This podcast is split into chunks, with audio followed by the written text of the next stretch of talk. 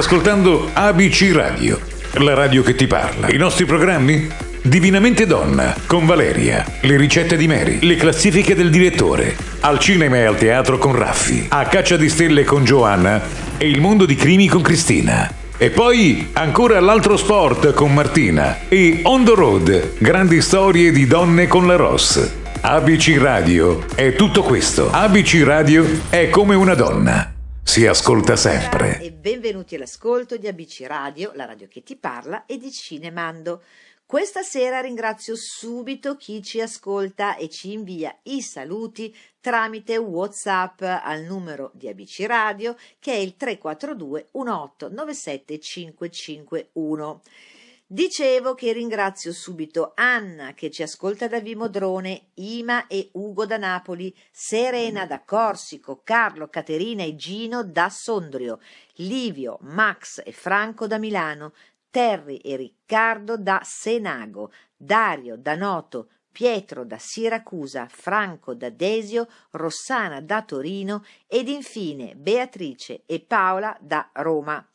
Ricordo a tutti voi che potete ascoltarci sia in diretta streaming che in podcast tramite il sito www.abcradio.it.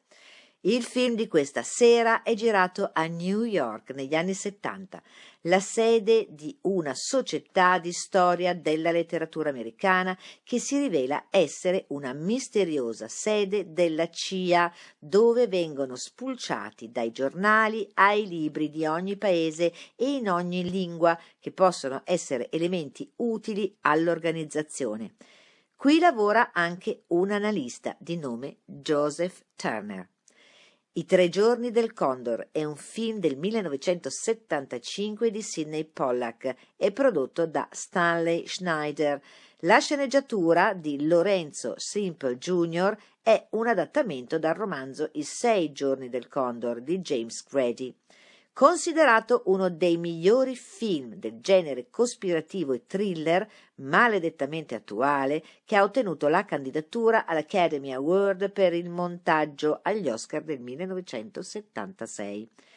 Io lo definirei un mosaico perfetto tra azione, riflessione politica e rappresentazione dei personaggi, un film che mette in mostra una coppia di protagonisti su cui posiamo lo sguardo affascinati dalla loro splendida interpretazione. Robert Redford all'apice del suo successo proprio negli anni 70, uno degli attori più in voga del cinema americano, che riesce a spaziare da grandi film vincitori di Oscar come per esempio Tutti gli uomini del presidente o Il grande Gatsby, fino a pellicole più indipendenti. Ed è proprio sul cinema indipendente che Redford con il regista Pollack si concentra Infatti creano nel 1990 il Sundance Festival, tutt'oggi uno dei più importanti festival cinematografici. Lei, l'altra protagonista dei Tre giorni del Condor, è Faye Dunaway, una vera e propria icona della New Hollywood, comparsa anche in Chinatown di Roman Polanski e in Gangster Story di Arthur Penn, nel famoso ruolo di Bonnie. I tre giorni del Condor è un film perfetto per soddisfare gli amanti della suspense o del brivido, ma anche per i sentimentali ed è perfetto per andare a vederlo al cinema, se solo si potesse, o guardarlo comodamente a casa in tv, perché i tre giorni del Condor soddisfa appieno le necessità di passare un paio d'ore circa di imprevedibilità. Restate con me.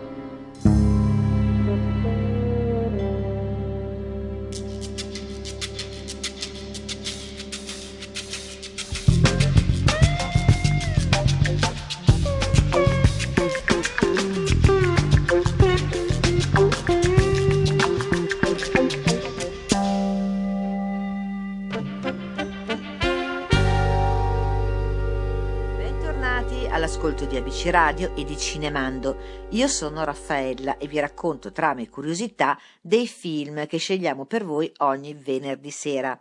I tre giorni del Condor di Sidney Pollack è il film di cui vi sto parlando.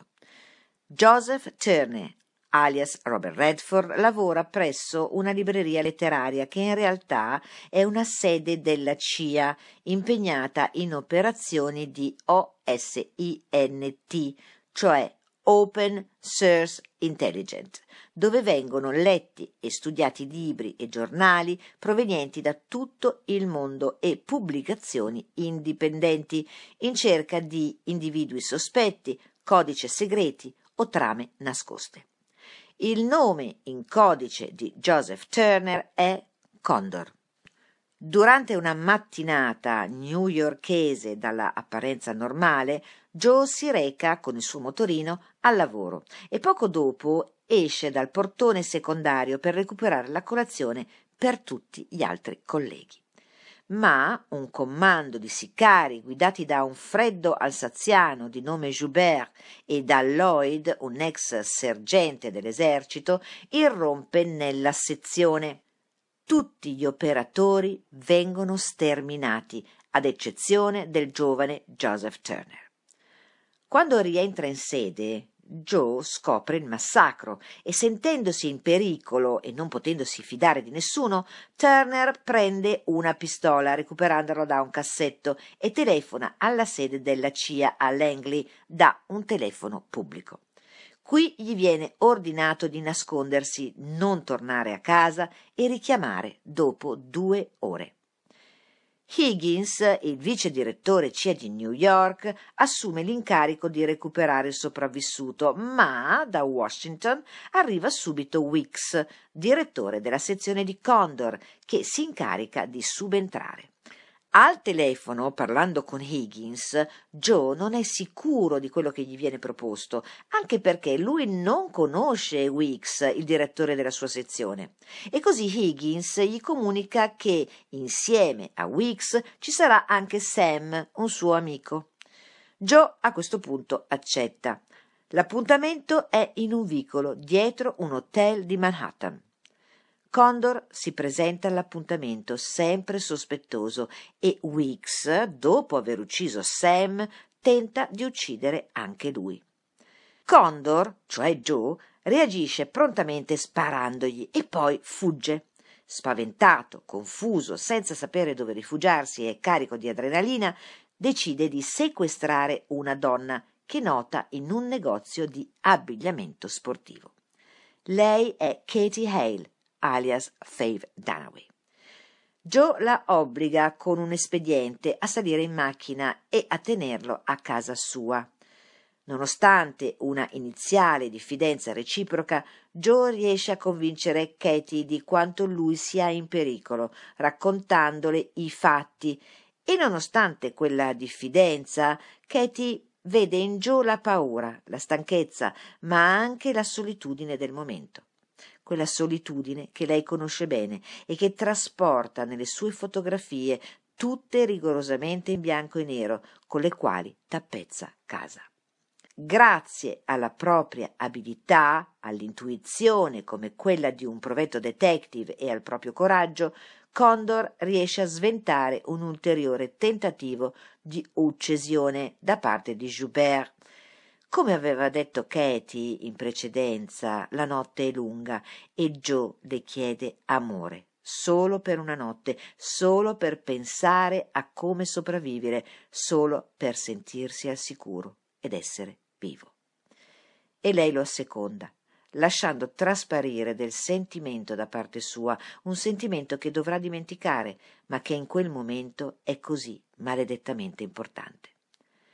Lo scaltro Joubert riesce a scoprire il nascondiglio di Joe e la mattina dopo Lloyd, travestito da postino, si presenta a casa di Katie, dove cerca nuovamente di ucciderlo, ma Joe avrà la meglio. Nelle tasche del killer, Condor trova un numero di telefono che si rivela essere quello dell'ufficio di Weeks a Washington, come anche la chiave di una stanza d'hotel quella in cui è alloggiato Joubert. Diventa quindi chiaro come il capo sezione Weeks, Joubert e Lloyd siano in collaborazione fra di loro e come gli omicidi siano legati al dossier che Condor aveva in precedenza inviato a Weeks. Ma cosa può nascondere quel dossier di così tanto pericoloso? Restate con me e vi dirò di più.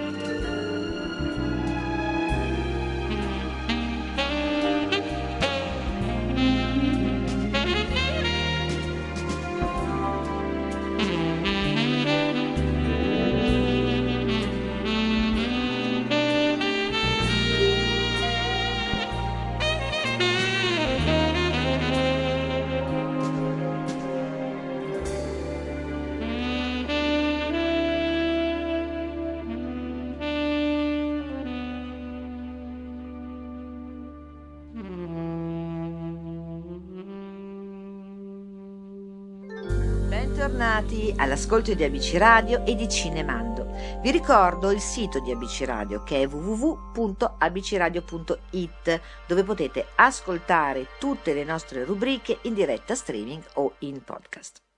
Vi sto parlando de I tre giorni del Condor di Sidney Pollack con Robert Redford e Five Dunaway, ma anche con un magnifico Max von Sydow nella parte di Joubert siamo arrivati a comprendere che il massacro sia stato causato da un dossier inviato da Condor, cioè Joe, al capo sezione Wix.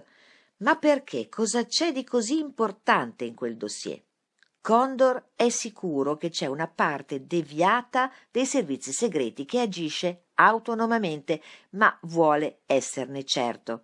Perciò, con l'aiuto di Katie, attira Higgins in una trappola e lo rapisce. Qui comprende che Higgins non è implicato in quella storia, che non ha dato alcun ordine per eliminare i suoi colleghi, che ci sono delle deviazioni nella compagnia, ma non solo. Scopre anche che non è Weeks il capo del complotto. Dopo aver liberato Higgins, Condor riesce, rubando del materiale ad una squadra di telefonisti, a mettere il telefono di Joubert sotto intercettazione e scopre che l'alsaziano è in contatto con un altro uomo, quello che tira i fili del complotto. Nel frattempo anche Higgins fa le sue ricerche e scopre che Joubert, ex CIA, nonostante sia stato dichiarato morto proprio da Weeks, è in realtà ancora vivo, perciò decide di usare Condor come bersaglio mobile proprio per individuare i responsabili dell'accaduto. Condor, incrociando dei dati, arriva all'indirizzo di chi è a capo di tutto, tale Leonard Atwood e a questo punto telefona a quartier generale, dove si trovano in quel momento in riunione Higgins, un alto funzionario di nome Wabash e proprio Atwood. Condor riferisce ad Higgins in quale hotel può trovare ed arrestare Joubert, ma quando Condor gli chiede che cosa sa di Atwood, Higgins tace, poiché l'uomo è a pochi metri da lui. Condor a questo punto deve lasciare andare Katie e la porta alla stazione, dove partirà per il Maryland. Poi va a casa di Atwood per affrontarlo. L'uomo, minacciato da Condor con una pistola, ammette che ha ordinato l'eliminazione della squadra perché involontariamente Condor aveva smascherato il suo piano, un piano per una guerra da far scoppiare nel Medio Oriente per assicurarsi il controllo del petrolio. Proprio in quel momento sopraggiunge Joubert. Ma ecco un ulteriore colpo di scena. Joubert, dopo aver disarmato Condor, elimina Atwood. A questo punto Joubert parla a Condor come ad un amico e gli svela di essere tornato al servizio della CIA ufficiale solo per eliminare Atwood, diventato troppo ingombrante per tutti, ma lo mette in guardia anche sul fatto che Higgins sarà costretto a toglierlo di mezzo, poiché anche lui è diventato ingombrante, proprio come Atwood. Condor a questo punto torna con lui a New York e si incontra con Higgins.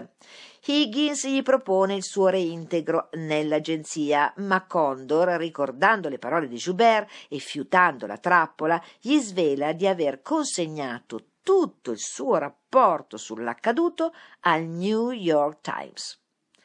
Higgins è furioso è così furioso che dice a Condor di aver fatto un danno enorme e che lui da quel momento sarà solo. Inoltre, il finale enigmatico e inquietante lascia presagire un alone di mistero insondabile. La CIA riuscirà ad evitare che la notizia venga pubblicata? E che fine farà Condor? Insomma, nei tre giorni del Condor la paranoia e il complottismo sono alla base di tutto il film e dobbiamo dire che ancora oggi sono ben presenti nella nostra società. I complotti esistono e sono una radice che non si estirpa facilmente. La paranoia universale invece è sicuramente legata a un tema primario per la sopravvivenza dell'essere umano. La paranoia è conseguenza di un precoce fallimento della costruzione della fiducia di base dovuta a genitori minacciosi, sadici o tanto ansiosi da colorare il mondo di continui pericoli e dividerlo nettamente tra buoni e cattivi. Per il cinema per il cinema queste due psicosi mantengono intatto il loro fascino misterioso. Restate con me.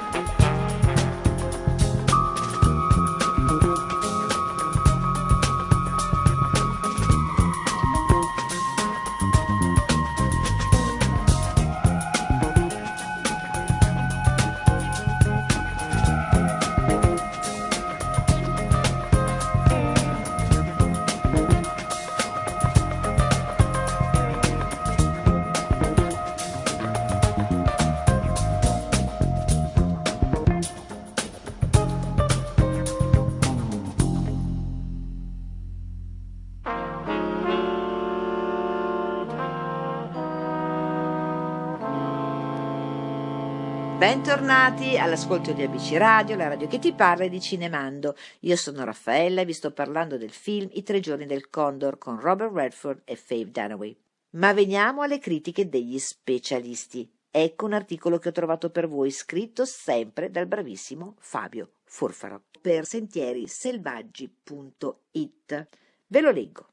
Il cinema fotografa il tempo, riportando intatta l'atmosfera di un determinato periodo storico. È quello che succede riguardando I tre giorni del Condor di Sidney Pollack, che evoca la New York degli anni Settanta, sconvolta dallo scandalo Watergate e dalla sconfitta del Vietnam, avvolta in un cielo plumbeo invernale che stona con l'atmosfera natalizia delle note dell'esercito della salvezza. Pollack riprende il romanzo di James Grady, I sei giorni del Condor, pubblicato nel 1974, ed insieme agli sceneggiatori Lorenzo Simple Jr. e il fido David Rayfield opera una marcata riduzione del tempo dell'azione da sei giorni a tre giorni e innesta ex novo la storia d'amore tra Robert Redford e Faith Dunaway, due solitudini che si incontrano e si riconoscono. Il clima politico e il successo di precedenti spy stories come Il giorno dello sciacallo del 1973 di Fred Zinnerman e Perché un assassinio del 74 di Alan J. Pakula favoriscono la grande affermazione del film con il valore aggiunto della presenza di attori del calibro di Max von Shadow e Cliff Robertson. Quello che risalta immediatamente è il grande contrasto tra il clima da commedia che si instaura nella parte iniziale e l'incubo investigativo in cui un innocente si riscopre facile capro espiatorio sul modello di intrigo internazionale del 59 di Alfred Hitchcock. Il fare scanzonato e un po' anarchico di Turner, le sue battute sagaci e i suoi colpi di genio derivano da uno stato di fiducia nei confronti del mondo. Dal momento in cui la morte irrompe a disfare l'ideogramma cinese del cielo, coprendo gli avvenimenti di una cappa paranoica, il condor scopre nemici ad ogni angolo di strada e anche una mamma che spinge una carrozzina può diventare un terribile sicario. Sidney Pollack, che si ritaglia il cameo del sassista che rischia di investire il Condor ed è anche la voce al telefono del fidanzato di Katy, è eccezionale nel mostrare lo spaesamento di un uomo con una cultura sopra la media che usa la propria capacità di osservazione per smascherare un complotto tutto interno alla CIA, tra centralinisti in sedia a rotelle, ex militari, doppio giochisti e postini che suonano sempre due volte. I tre giorni del Condor non deve essere visto semplicemente come un film politico, ma soprattutto come un'opera che analizza lucidamente il crollo del rapporto di fiducia dell'americano medio con le istituzioni e conseguentemente con la propria identità nazionale. Non è un caso che venga citato Heidegger come uno dei nomi della blacklist in mano a Lucifero Joubert, un Max von Shadow mefistofelico mentre dipinge la sua collezione di soldatini. Il discorso esistenzialista si basa su una dicotomia insanabile tra passato e presente che determina il non esserci, essere fuori luogo, fuori contesto, completamente soli. Ed ecco che l'incontro tra Condor e la bella Cati assume in realtà un rafforzamento di questa poetica della dislocazione e dello spaesamento. La scena fondamentale è quella in cui Redford, in casa della sua prigioniera Danaway, si ferma ad osservare le foto scattate dalla donna. I soggetti inquadrati sono rivelatori. Panchine vuote, alberi spogli, cieli novembrini. La sindrome di Stoccolma di Cati nasce da questo desiderio di essere nel tempo, di contrapporre il proprio mondo interiore ad un'apparenza esterna che la allontana da se stessa. Pollack approfitta della spy story per riaffermare un tema a lui caro, quello della irreversibilità delle azioni umane, chiuse in un passato colmo di sensi di colpa e rimpianti, mentre le fotografie di un autunno esistenziale si alternano ai primi piani di un amplesso tenero e disperato. Il freeze frame finale, che richiama quello di Corvo Rosso non avrà il mio scalpo del 72, lascia aperta ogni possibilità e racchiude il viso del Condor tra gli strumenti dell'orchestrina natalizia, una nota di speranza o il grottesco contrappunto per un destino da fuggitivo? La ragione di Stato sembra arrivare dovunque, anche nella redazione di giornali importanti come il New York Times. In fondo tutte queste vittime innocenti non sono che gli effetti collaterali per coprire la produzione di una falsa documentazione che deve giustificare un'invasione americana in Medio Oriente. Il petrolio è il motore economico di trame e sottotrame, inserite una dentro l'altra come una matriosca diabolica. Così i tre giorni del Condor, più che un film politico, diventa, nel rapporto tra la violenza cieca del sistema di potere e l'ingenuità del singolo individuo che prova a combatterlo nella più completa solitudine, un film profetico. Ma restate con me.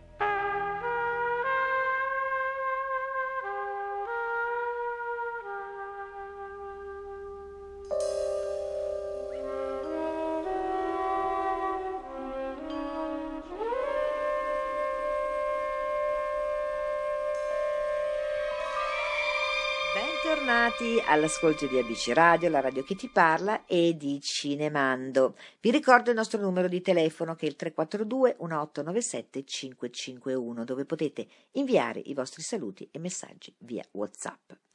I tre giorni del Condor di Sidney Pollack del 75 ha come protagonista principale Robert Redford.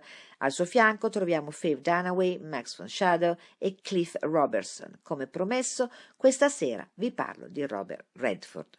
Charles Robert Redford Jr., per esattezza nato il 18 agosto del 1936, che oggi è un giovanotto, quasi 85enne. Redford è un attore, regista e produttore cinematografico statunitense. Su di lui si potrebbe parlare all'infinito, ma cercherò di essere breve. È di origini inglesi, scozzesi, irlandesi e corniche. Nato nel distretto di Santa Monica in California, Redford cresce nel quartiere spagnolo nella parte ovest della città. La madre, Martha Hart, era una casalinga, mentre suo padre, Charles Robert Redford Sr., era un lattaio e ragioniere di origini irlandesi. Nel 1955 sua madre muore per un tumore a soli 41 anni e Robert abbandona gli studi nel 1956. Inoltre parte per l'Italia e per la Francia per provare la vita bohemienne di un artista. Deluso da questa esperienza, rientra a Los Angeles nel 1957 e comincia a bere smodatamente, finché nello stesso anno conosce Lola von Wagner, una diciassettenne universitaria dello Utah con la quale inizia una relazione che ha influenza positiva su di lui. Robert smette di bere nel 58 e si iscrive al Pratt Institute di New York per studiare arte. Nasce così il suo interesse per la sceneggiatura e segue il consiglio di studiare recitazione per saperne di più sul teatro, finché uno dei suoi professori gli affida il suo primo ruolo a Broadway.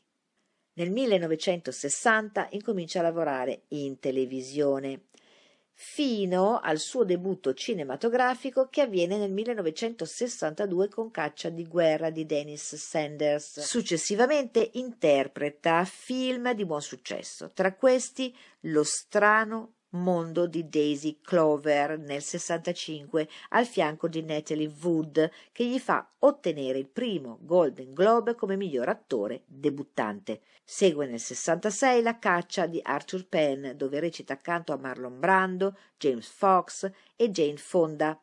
Sempre nel 66 recita ancora in coppia con Natalie Wood, né Questa ragazza è di tutti, che segna l'inizio della collaborazione tra Robert Redford e Sidney Pollack. Nel 67 a piedi nudi nel parco di Gene Sachs, dove ritrova Jane Fonda, è un ruolo che aveva già interpretato a Broadway, ma è nel 69 che si fa notare a livello internazionale, interpretando insieme a Paul Newman Butch Cassidy di George Roy Hill. Il film ottiene numerosi elogi dalla critica e ottimi incassi, diventando così uno dei migliori film western di sempre. Il film, inoltre, segna anche l'inizio dell'amicizia tra Robert Redford e Paul Newman. Sono gli anni 70 che lo portano alla ribalta come attore, con film come Corvo Rosso non avrà il mio scalpo del 72 di Sidney Pollack e Il candidato del 72 di Michael Ritchie. L'anno seguente vede Redford protagonista di due film che entreranno a far parte della storia del cinema, come eravamo? Del 1973, sempre di Sidney Pollack, a fianco di Barbara Streisand, e La Stangata, dove torna a lavorare con Paul Newman, che fu un successo mondiale, guadagnando ben sette premi Oscar e grazie al quale Redford ottiene la sua prima e unica candidatura come miglior attore protagonista proprio nel 1974. Seguono Il Grande Gatsby nel 75, I Tre Giorni del Condor nel 76 e Tutti gli uomini del Presidente nel 76 di Alan J. Pakula sul famoso scandalo Watergate in cui interpreta insieme a Dustin Hoffman uno dei due giornalisti che diede inizio a questo scandalo, un film che ottiene ben otto candidature ai premi Oscar. Robert Redford inizia la sua carriera come regista con Gente Comune, che ottiene critiche molto buone e successo di incassi e che gli vale il premio Oscar al miglior regista. Nel 1992 dirige In mezzo scorre il fiume e nel 1993 interpreta un affascinante miliardario in Proposta indecente di Adrian Lane, a fianco di una giovanissima Demi Moore. In seguito interpreterà altri 17 film fino al novembre del 2016, quando annuncia il suo ritiro come attore per dedicarsi solamente alla regia. Nel 2017 alla Mostra internazionale d'arte cinematografica di Venezia riceve insieme a Jane Fonda il Leone d'oro alla carriera. In seguito, il 7 agosto del 2018, annuncia il ritiro definitivo dalle scene. Una cosa importante, nel 2013 prende parte come interprete ad alcuni spot televisivi per l'Organizzazione di Protezione Ambientale Natural Resources Defense Council, in cui viene chiesto al Presidente degli Stati Uniti Barack Obama di adottare misure per ridurre le emissioni di gas serra. Redford ha fatto parte anche del comitato dell'Organizzazione per la conservazione marina, Sea Shepherd, producendo una serie di documentari Ocean Warriors e altre organizzazioni di protezione ambientale, mostrando come si battono per porre fine alla pesca illegale. Nel 90 Robert Redford ha creato un importante istituto cinematografico, come vi ho già detto, il Sundance Institute, nelle sue proprietà nello Utah. Il nome è dovuto a quello del suo personaggio nel film Butch Cassidy, ovvero Sundance Kid. Porta avanti questa impresa nonostante l'assenza di appoggi. Il suo istituto sovvenziona nuove promesse del cinema con spese pagate per quattro settimane, fornisce professori, materiale tecnico e consulenza di grandi professionisti. Ebbene, in questo istituto che è collegato il celebre Sunday Film Festival ha anche scoperto e lanciato numerosi registi indipendenti come Quentin Tarantino, Kevin Smith, Robert Rodriguez e Christopher Nolan. Il 17 novembre del 2016 gli è stata conferita la medaglia presidenziale della libertà che ha ricevuto il 22 novembre da parte del presidente Barack Obama. Io Raffaella vi auguro una buona serata e vi aspetto all'ascolto di Cinemando venerdì prossimo alle ore 20 con un altro film di Sidney Pollack.